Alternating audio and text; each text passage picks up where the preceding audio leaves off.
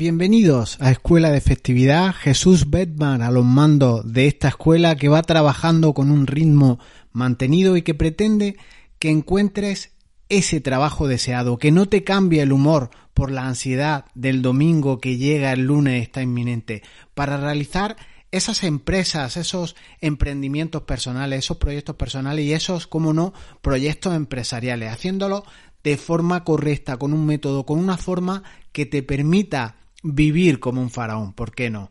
En el episodio de hoy, el 226 de 22 de octubre de 2021, te voy a contar el secreto oculto que tiene una amiga.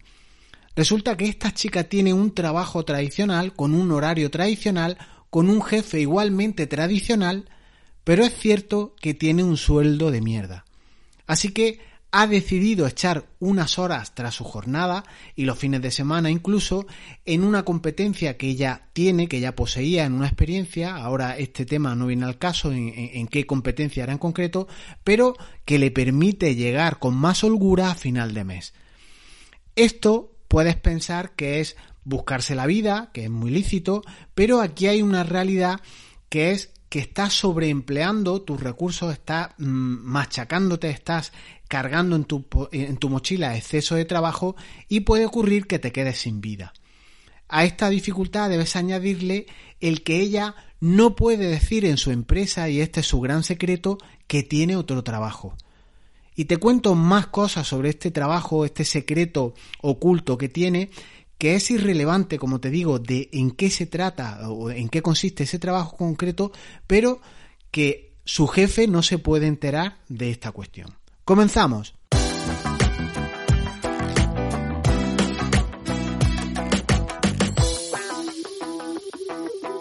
El mayor problema que tiene nuestra amiga en ese sobresueldo, en ese multitrabajo que está realizando en fines de semana y cuando acaba su jornada es que está auténticamente quemada con las reuniones online, con los Zoom, con los Skype, con los Google Meet que mm, en, cierta manera le permiten vivir holgada. Y comentaba que son siempre reuniones inútiles, que tiene la sensación de parecer ocupada, pero sabe que en realidad tiene muchas pérdidas de tiempo con lo que realiza. Me, me comentaba que le encantaría tener un sistema en el que sus clientes le pidieran los encargos y ella pudiera canalizarlas, comentarlas eh, con el cliente incluso, pero dedicarse más a hacer y no tanto a escuchar al cliente y no tener reuniones tan largas que le quitaban muchísimo tiempo. Y antes de proponerte un sistema que te permita recoger esos encargos y evitar ladrones de tiempo, reuniones largas de Zoom o de la aplicación que tengas, eh, debo decirte que hay una idea cultural grabada a fuego de que el tener un trabajo tradicional, en lo que tú aportas son horas y se queda un poco al lado el valor que aportamos, ¿no? Eso sí, los sueldos siguen siendo tremendamente bajos y en cualquier caso no nos permiten vivir de una manera eh, holgada y esta cultura de, de, de un trabajo en el que echan muchas horas está aún sin superar. La idea de trabajos a tiempo completo es por tanto anacrónica, está desplazada, no pinta nada aquí en estos días y todo esto viene de épocas pasadas, de la era industrial, de, la, de, la, de las eras anteriores en las que el trabajo por ahora sí tenía sentido porque producíamos determinados bienes, ¿no? Pero ahora empieza a predominar el trabajo del conocimiento, aparecen términos ya muy incorporado en nuestra vida como es teletrabajo, negocios digitales, marketing de guerrilla, escalabilidad y conceptos mucho más chic. Es preocupante que debamos de tener que ocultar a nuestro jefe principal o a, ese empleo tradicional que tenemos otra actividad paralela, cuando en realidad lo que hay sobre la mesa es un simple que no llego a fin de mes. Desarrollar esta, esta actividad así pues yo creo que es una pena, ¿no? Y pone de manifiesto que los jefes quieren presencialismo, que estés calentando silla, que estés ahí, ahí, ahí, frente o versus producir resultados que aportan valor y te permiten sacar proyectos y tareas adelante. ¿No sería lógico pensar que la persona que haga o que reporte mucho valor o que haga las cosas en la mitad de tiempo habría que pagarle incluso el doble? Pues no, estos planteamientos no son así. Eh, trabajes más, aportes más valor en los trabajos tradicionales, lo que se exige es el presencialismo.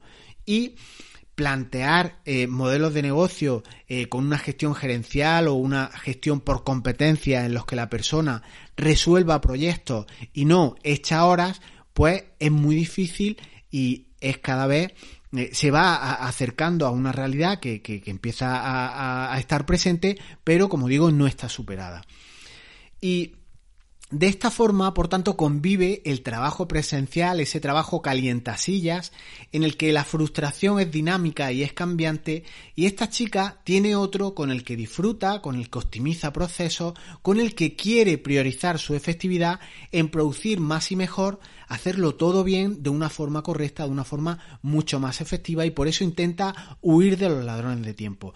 En su negocio, en su trabajo tradicional, sí que tiene que aceptar, sí que tiene que eh, adaptarse a esos ladrones de tiempo, a, esa, a ese jefe que te roba tiempo, a esos compañeros que te roban tiempo, pero en su trabajo, en su emprendimiento, quiere ser efectiva como no puede ser de otra manera, porque si no, eh, prácticamente no tendría semana de lunes a domingo.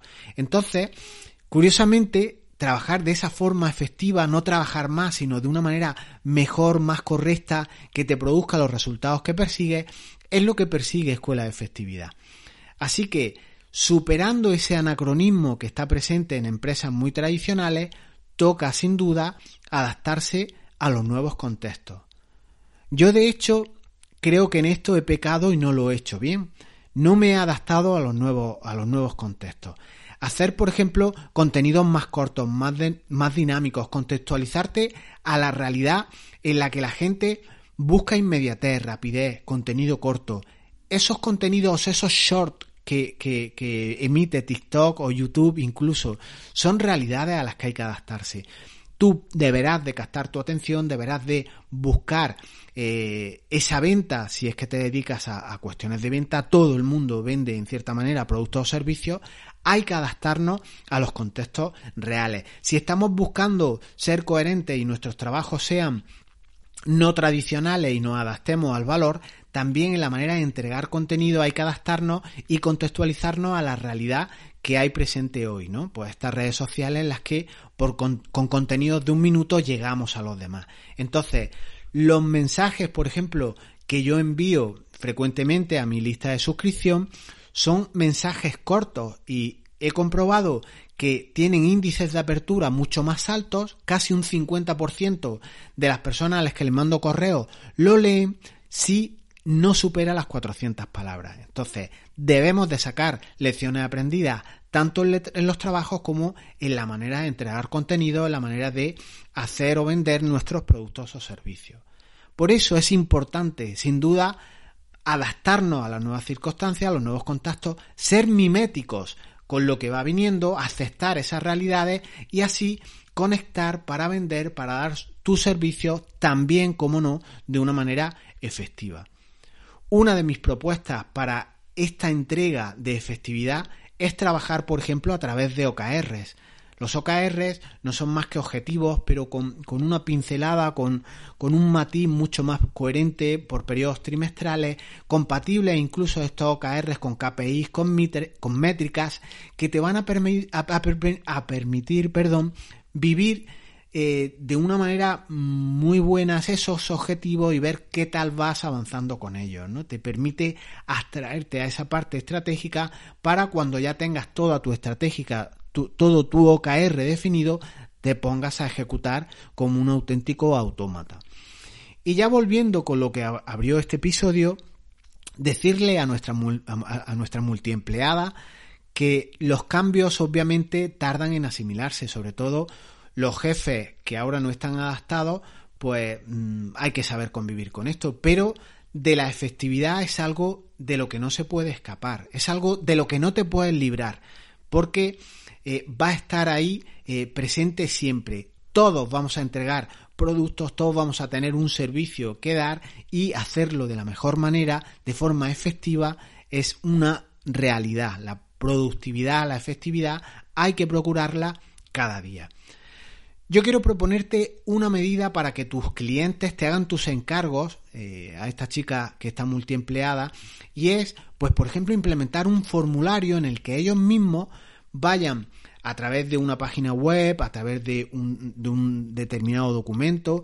Eh, existen muchas formas en este sentido, ¿no? Pues por ejemplo, el proyecto de tu cliente para que él te vaya pidiendo determinadas cosas, pues puedes mm, crear un Google Form para que te pongas qué quiere y tú ir contestándole ahí. Puedes te permite hacer eh, una hoja de cálculo compartida, una carpeta compartida en la nube y tú irás interactuando con tu cliente para que él en una reunión inicial defina esas grandes líneas y luego los diferentes encargos te los pidan por aquí, ¿no?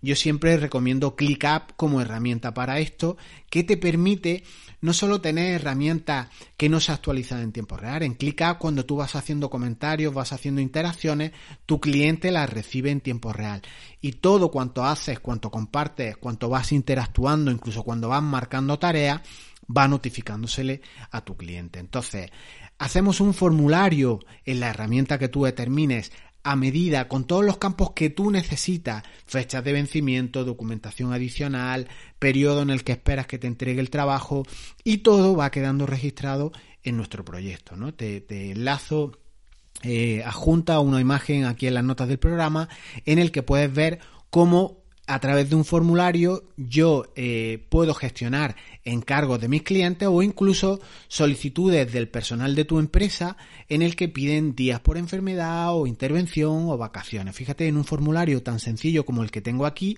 y luego en una vista que también te, te incorporo una captura de pantalla puedes ver cómo van quedando los distintos ítems, los distintos elementos de las distintas personas que integran en tu empresa y cómo te van solicitando cosas, ¿no? Entonces aquí tú ya puedes gestionar, notificarles, concederles días, decirles que no se puede porque no hay gente, no hay suficientes medios o lo que sea, ¿no? Lo que corresponda en esa toma de decisiones. Entonces, a pesar del conflicto que existe entre empleado y el líder que, tiene su negocio propio, eh, incrementar tu eficiencia y tu eficacia a través de objetivos, a través de OKR, te va a reportar que ahorres tiempo a futuro. Nos paramos un momentito, organizamos y gestionamos cómo vamos a realizar nuestro trabajo y todo esto te va a reportar tiempo en un futuro. Es una inversión haces una, una entrega, una apuesta por automatizar, por gestionar bien tus procesos, que siempre vas a ir recogiéndolo, ¿no? Entonces, agrégale a esta forma de pensar la posibilidad de que en ella también puedes insertar el delegar trabajo y no todo tengas que hacerlo tú. Inserta en esta ecuación, vamos a meter en esta costelera que también podamos integrar ciertas automatizaciones y con ese combo de hacer nuestra área de excelencia, delegar y vender de forma efectiva, de gestionar nuestros procesos de forma efectiva, vas a poder vivir mucho mejor y crecer y, por qué no, algún día salir de la tutela o de, la mm, de la realidad de un jefe a ser tú tu propio jefe, ¿no? Porque si no, el quemazón, el burnout, el estrés, el brusismo, el, no vivir, mm, te va a quitar la salud. Los trabajos del conocimiento, tener más de un empleo, se irá normalizando poco a poco y debemos de ser capaces de trabajar con estos multitrabajos, aunque ahora los empresarios no lo acepten.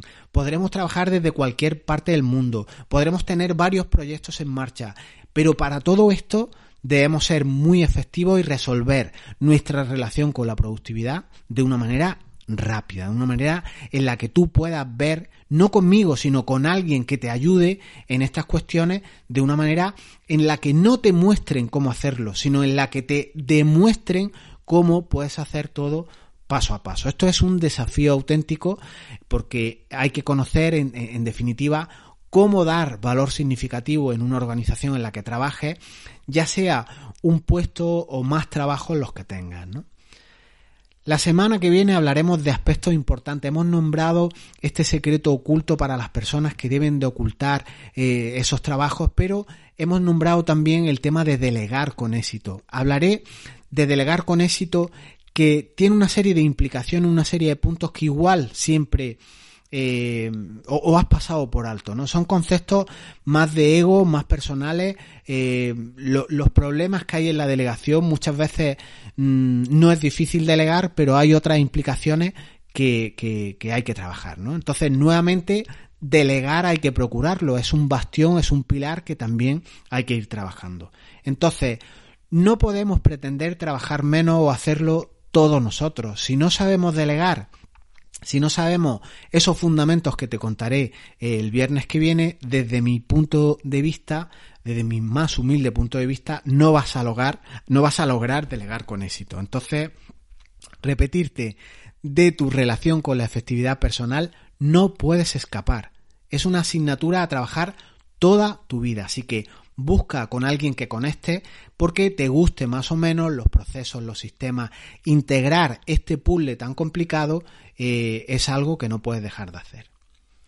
Suscríbete al podcast si te gustan consumir estos audios, si te es cómodo el, formato audio o incluso al boletín de, de Escuela de Efectividad para recibir correo en el que te contaré píldoras de festividad como estas, ¿no?